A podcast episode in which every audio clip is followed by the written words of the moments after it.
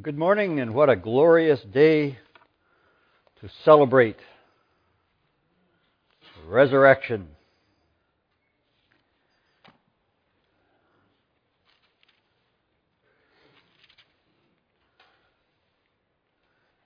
Turn me with me, if you would, to Luke chapter 24.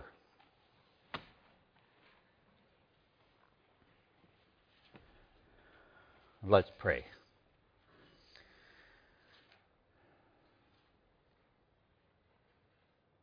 Gracious Father, we ask that you would speak to us this morning. Speak to us from your word. Help us to truly celebrate not merely a, a fact, but a reality in our own lives. Lord, we ask that you would work within us that we might um,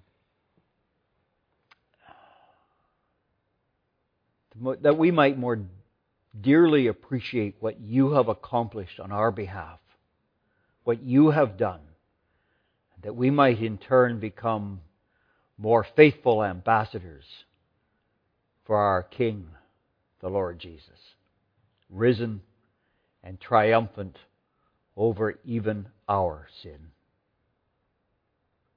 We thank you for all this in His most precious name. Amen.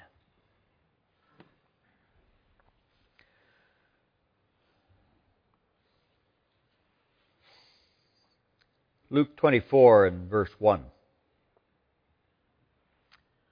The first day of the week at early dawn, they went to the tomb taking the spices they'd prepared. The they being, if you look in the previous chapter, you'll find uh, some Marys and some other women.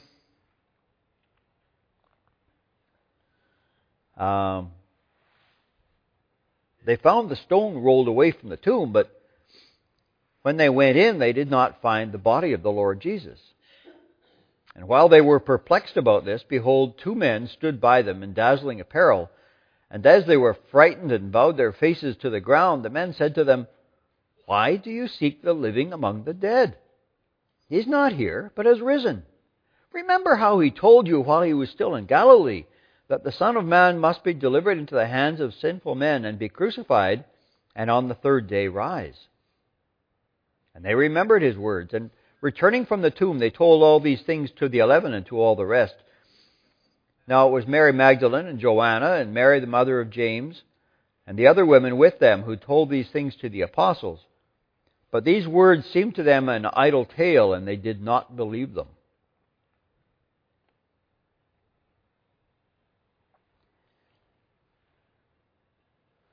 They didn't believe him. They weren't expecting Jesus to rise. Jesus had to convince them that he really had risen. And that's why he stuck around for 40 days. He had to give them many convincing proofs.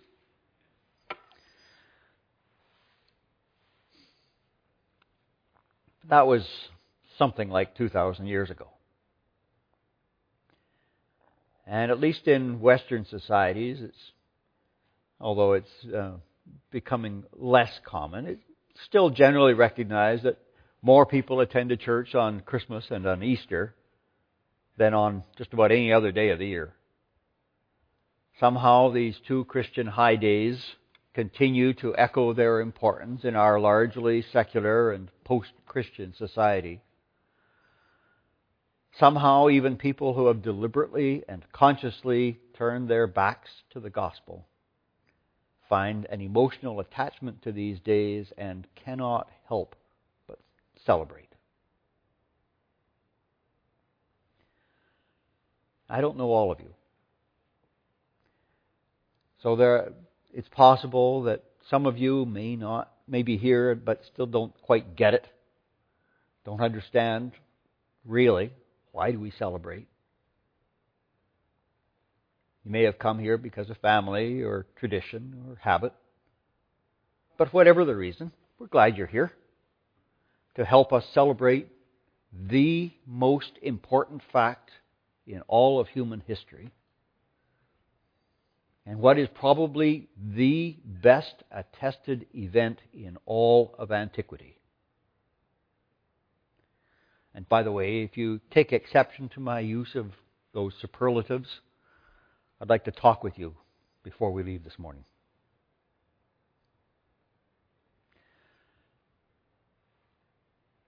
I read this passage because we can't celebrate the resurrection without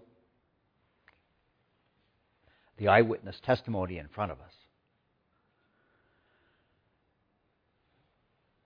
But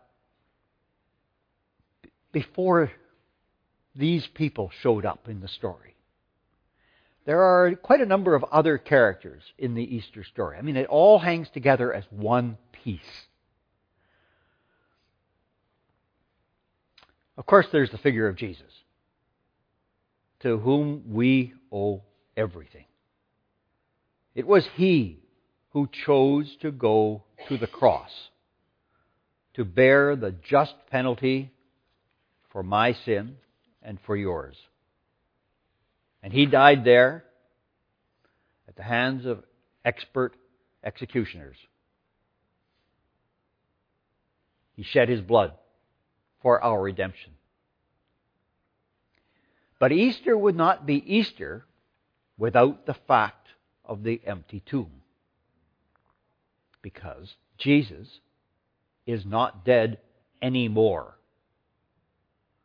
He's alive again, and even now he is interceding for us before God the Father. His resurrection that first Easter morning changed everything marks the turning point of human history. Jesus towers over all the other characters in the story. But then there are a number of others that are familiar to us. There's Peter, whose love for Jesus got him into a situation beyond his courage to fulfill. And he denied that he knew Jesus. And there was John, who was somehow in the high priest's courtyard at about the same time. There were Annas and Caiaphas and Pilate who all maneuvered for political gain without much regard to the intrinsic value of human life. There was these women, including Mary Magdalene, who went to the tomb expecting to find a tomb. And were absolutely astounded that the tomb would be empty. It was unthinkable. And there was Thomas and a few other of the, of the disciples who simply would not be easily convinced that the impossible had happened that Jesus could be alive again. But there's a tragic figure lurking in the shadows of the story. We get a glimpse of him a couple of times, but his time on the stage is brief, and then he's gone. I'm speaking of Judas Iscariot. We don't know very much about this guy. We know from John's account that his father's name was Simon, but then Simon's a pretty common name. Scholars surmise that his surname, Iscariot, was, remember, people generally didn't use surnames at this period, but we call him Judas Iscariot. That Iscariot it was probably a combination of the Hebrew words ish and Keriot or Kirioth. Ish means man. Kirioth is the name either of a town or of a region in Judea. Not a whole lot of help. But if that's so, then we would translate his name as Judas, the man from Kerioth. Another possibility is that Iscariot identifies Judas as a member of the Sicarii. These were a group of assassins among Jewish rebels intent on driving the Romans out of Judea. And again, we, we simply don't have much information to, to say whether either of these is a valid conclusion. But also from John's Gospel, we discover that Judas was appointed treasurer of the twelve, uh, and that he became a thief, stealing from the very same treasury. But what would compel a man to sentence his closest friend to the most horrible of deaths imaginable? And on this point, the scriptures are silent. The New Testament scholars have a wide variety of educated guesses, but that's all they are. The only points of fact that the New Testament gives us about Judas are that he was attracted to money and seems to have been recognized as having some skill in managing it, which is why he was appointed treasurer. That he arranged, for whatever reason, to lead the arresting party to Jesus at night in exchange for a sum of money that was roughly the equivalent of the purchase price of a slave.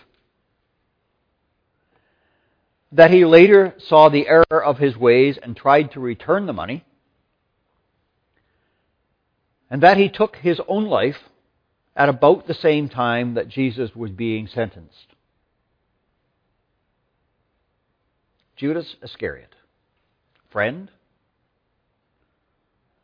confident, disciple, treasurer, thief, traitor. If we carefully read the account that John gives us of the Last Supper, we can see Jesus offering his love to Judas over and over again. And even though Jesus knew about it in advance, it must have broken his heart when Judas stepped out of the crowd of those who came to arrest him to betray him with a kiss on the cheek.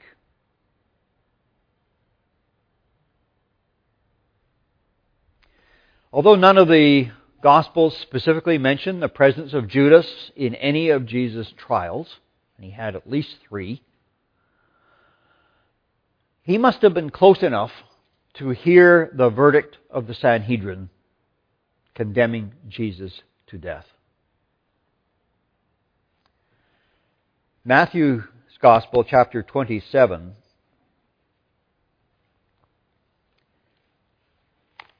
and verse 3 says, when, Then when Judas, his betrayer, saw that Jesus was condemned, he changed his mind and brought back the thirty pieces of silver to the chief priests and the elders, saying, I have sinned by betraying innocent blood. They said, What is that to us? See to it yourself. And throwing down the pieces of silver into the temple, he departed and went and hanged himself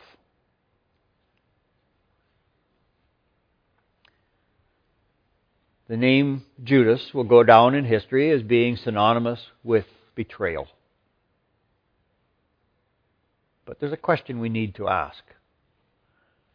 When Jesus hung himself that day, what did he miss?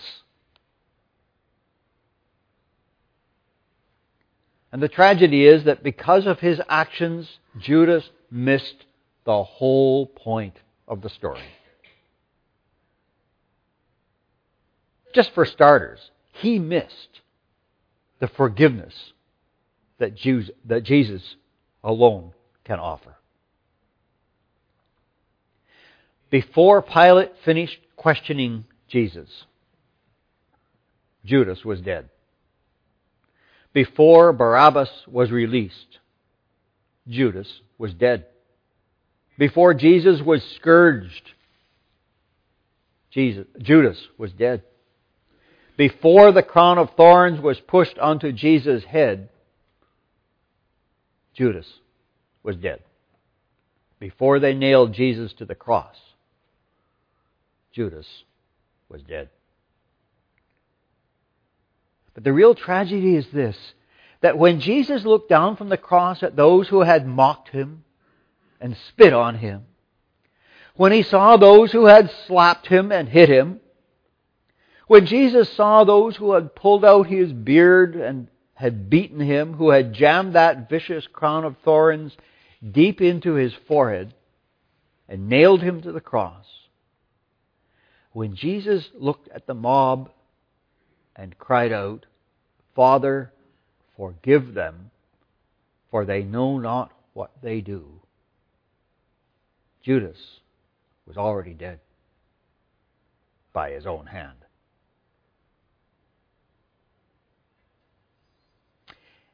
And yet the Bible clearly states that God so loved the world that he gave his only begotten Son, that whoever believes in him should not perish, but have eternal life. Or as Peter put it, the Lord is not slow to fulfill his promise, as some count slowness, but is patient toward you, not wishing that any should perish, but that all should reach repentance. You get it? The Lord is not wishing anyone to perish. Anyone, not even a Judas. But just as it was Judas' decision to betray the Lord Jesus, so it was Judas' choice to die unrepentant and so to face the condemnation of a holy God. But to write Judas off to, and to suggest that Judas Iscariot could not have obtained forgiveness for his actions is a scary thought. After all, what does that then say about you or about me? But fortunately, the forgiveness that is available is not dependent on our behavior. And the issue of deserving it never enters the question, the equation. Or grace would not be grace. True, we are expected to live in moral perfection. That's the standard that God set before us. And we can never atone for past errors or past rebellion. So even if I were to live in moral perfection from today onward, however improbable that is, I would still find myself in a deficit position before God. I would still be in need of forgiveness for my past. But the forgiveness of the Lord Jesus depends entirely on the grace of God. Grace is defined as unmerited, unearned, undeserved love. Or, as one brother put it, God's riches at Christ's expense. It's God alone who offers us forgiveness, and that forgiveness is only the only conditions on that are our receiving of it as a free gift, our receiving of it by faith. That's it. It's given. But faith in this sense is far more than presumption. To presume on God's gracious forgiveness without an answering repentance is simply to delude ourselves and to compound our own sinfulness. And the ultimate end of traveling that road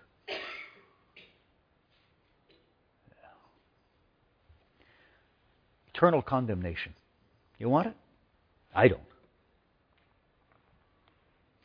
One of the saddest points of the story is that Judas came so close to forgiveness. If we were to list the three things, list three things that are required from us for us to experience the forgiveness of God, they would simply be the acknowledgement of our sinfulness, a turning from our sin, that is, repentance, and acceptance by faith of the forgiveness that is offered.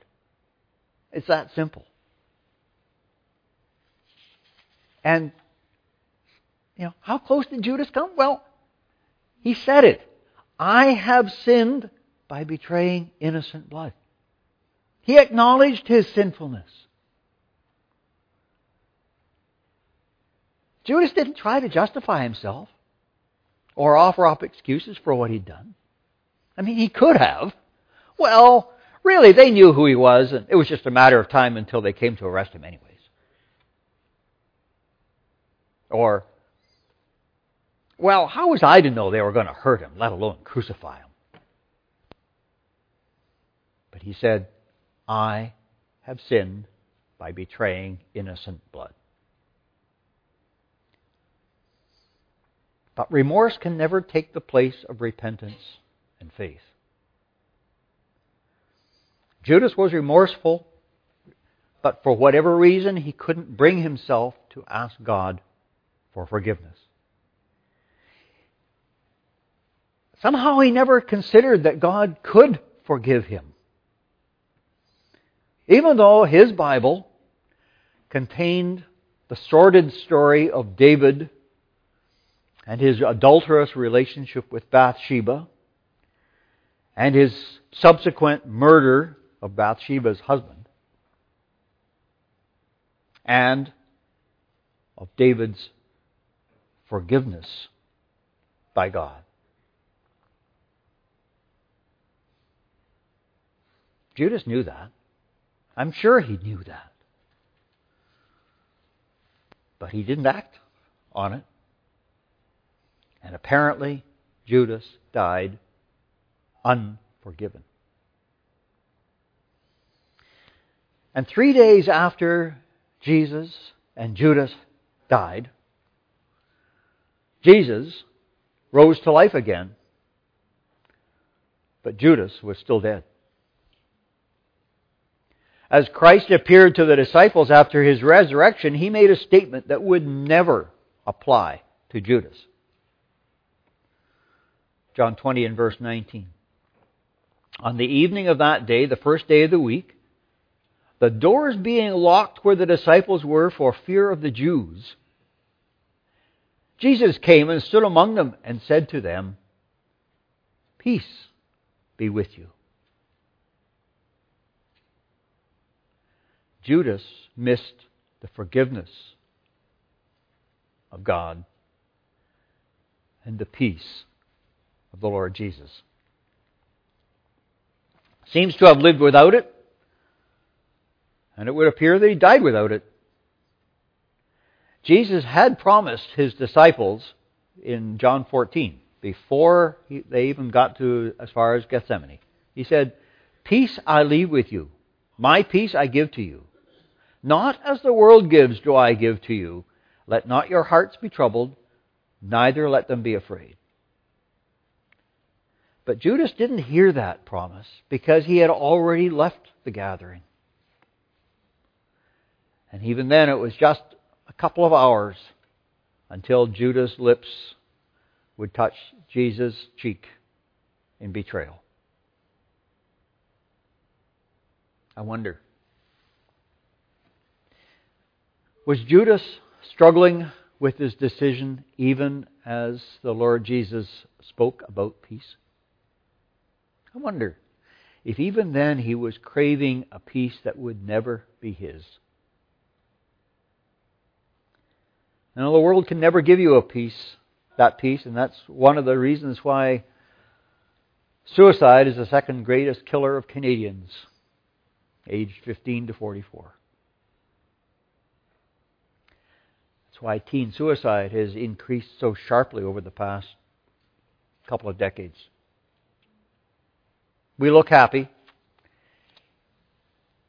And everyone may think we have the world by the tail, but we know deep down that it's just a lie. We alone know whether we have that peace. It's easy to externalize a peace, to put on a mask. Felix Powell was the composer of the music for the World War I marching song. Pack up your troubles in your old kit bag, smile, smile, smile. It was once called the most optimistic song ever written. Powell died by his own hand about 20 years after he had written that music.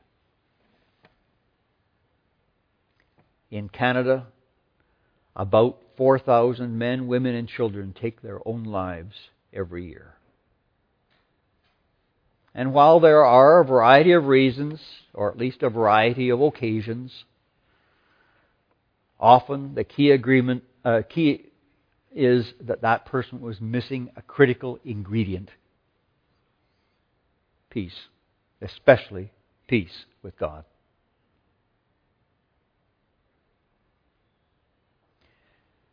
A few years after the resurrection of Jesus, Paul wrote to the Philippian church. In Philippians 4 and verse 6, he said, Do not be anxious about anything, but in everything by prayer and supplication with thanksgiving, let your requests be made known to God, and the peace of God, which passes all understanding, will guard your hearts and your minds in Christ Jesus. If you have that peace, if you experience it yourself, you know what I'm talking about. But have you ever tried to explain it to someone who hasn't experienced it? They just look at you kind of odd. Maybe step aside a bit. when most people talk about peace, they think about what's going on in the Middle East or about terrorist plots in Canada or Britain or various European countries. Or maybe on the Korean Peninsula, whatever. But the peace that Bible talks about isn't just an absence of war. The Greek word for peace means to set at one again. In other words, it refers to what happens after the conflict is settled. When the parties in the conflict have been reconciled to each other. It deals with, primarily, with broken relationships.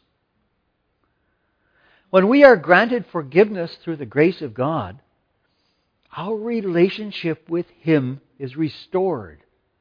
We're brought to the place where we belong. Judas missed that restoration. He was a man who was torn apart with conflict, and the method that he chose to resolve the conflict, well, didn't work. Suicide does not solve the problem at best, it creates problems for everybody who's left behind. And it's very doubtful that Judas was able to say at the point of his death the same words that Jesus used at his point of death Father, into your hands I commit my spirit.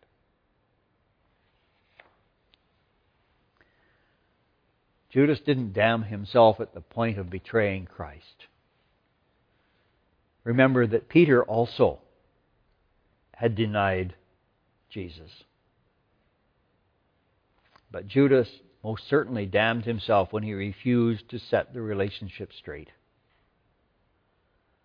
I'm convinced that had Judas sought forgiveness, the forgiveness that only the Lord Jesus can give, he would have experienced the peace that only Christ can give as well.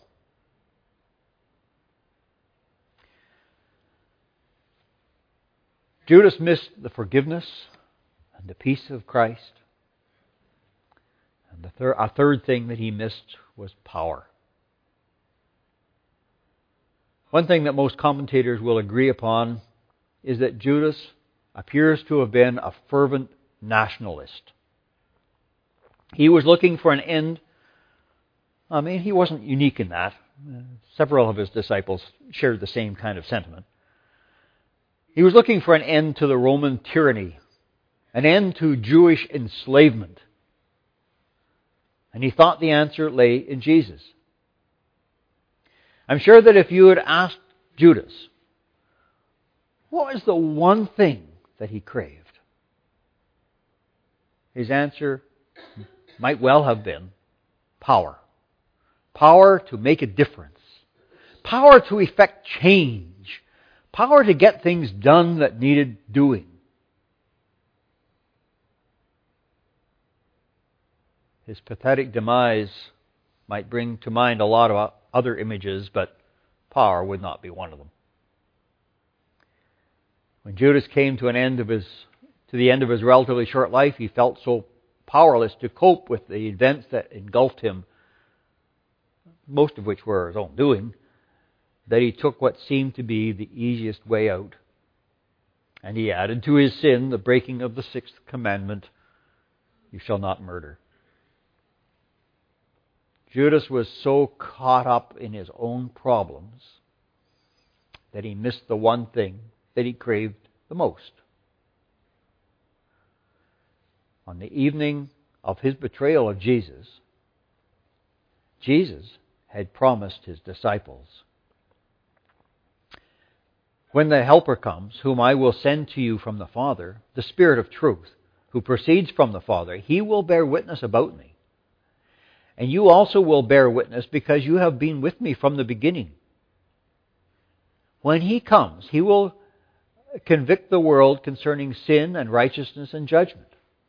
Concerning sin, because they don't believe in me. Concerning righteousness, because I go to the Father, and you will see me no longer. Concerning judgment, because the ruler of this world is judged. But Judas didn't hear that promise. And then, about 40 days after Judas died, after the resurrection of Jesus, Jesus reiterated the promise to the remaining 11 disciples.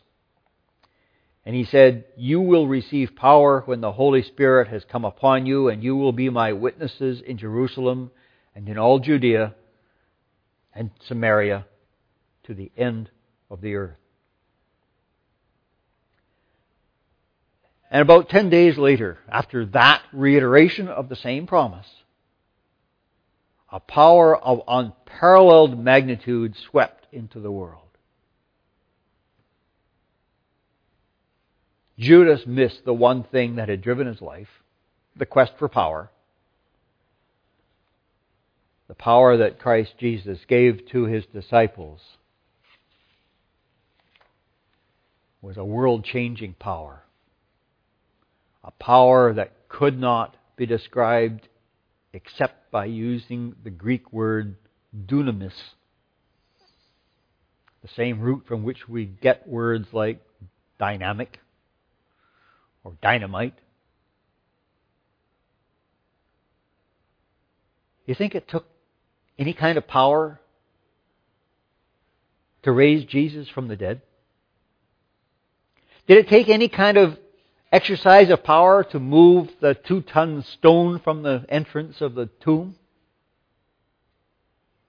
Resurrection power. That's what came into the world. That same power that Judas so desired but missed is available to every one of us this morning. Now, the church in general today does not lend itself to images of power. And we have been relegated to the back burner of society, if we get that far. We're no longer a force to be reckoned with. But, is that because the power of the Holy Spirit is any less available today? Or any less powerful? Or is it because we fail to claim and to exercise that power? Or because we simply don't expect God to honor his promise? Judas missed a lot. He missed the forgiveness of Jesus. He missed the peace of God and the power of the Holy Spirit. He missed the resurrection of Jesus that put the seal of God's approval on everything that Jesus said and did The resurrection changed everything. And if Judas had only managed to hang on for another three days, everything would have been different for him. I'm here today to tell you that it doesn't have to be that way for you. All that Judas missed is available to you this morning. Christ's available is just Christ's forgiveness is just as thorough today as it was 2000 years ago. You haven't done anything so vile that Jesus cannot or will not forgive you. The peace of God still surpasses understanding. The power, the Holy Spirit, resurrection power, can still change our world as effectively as it changed the world of Peter and of Paul.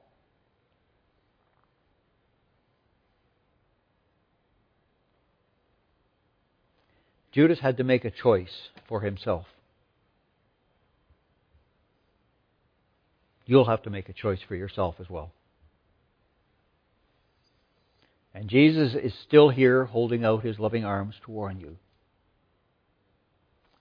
just as he was for Judas. How will you respond? What answer do you give him? What answer can we give him? But yes. In spite of what I am, in spite of what I've done, Yes, Lord. Father,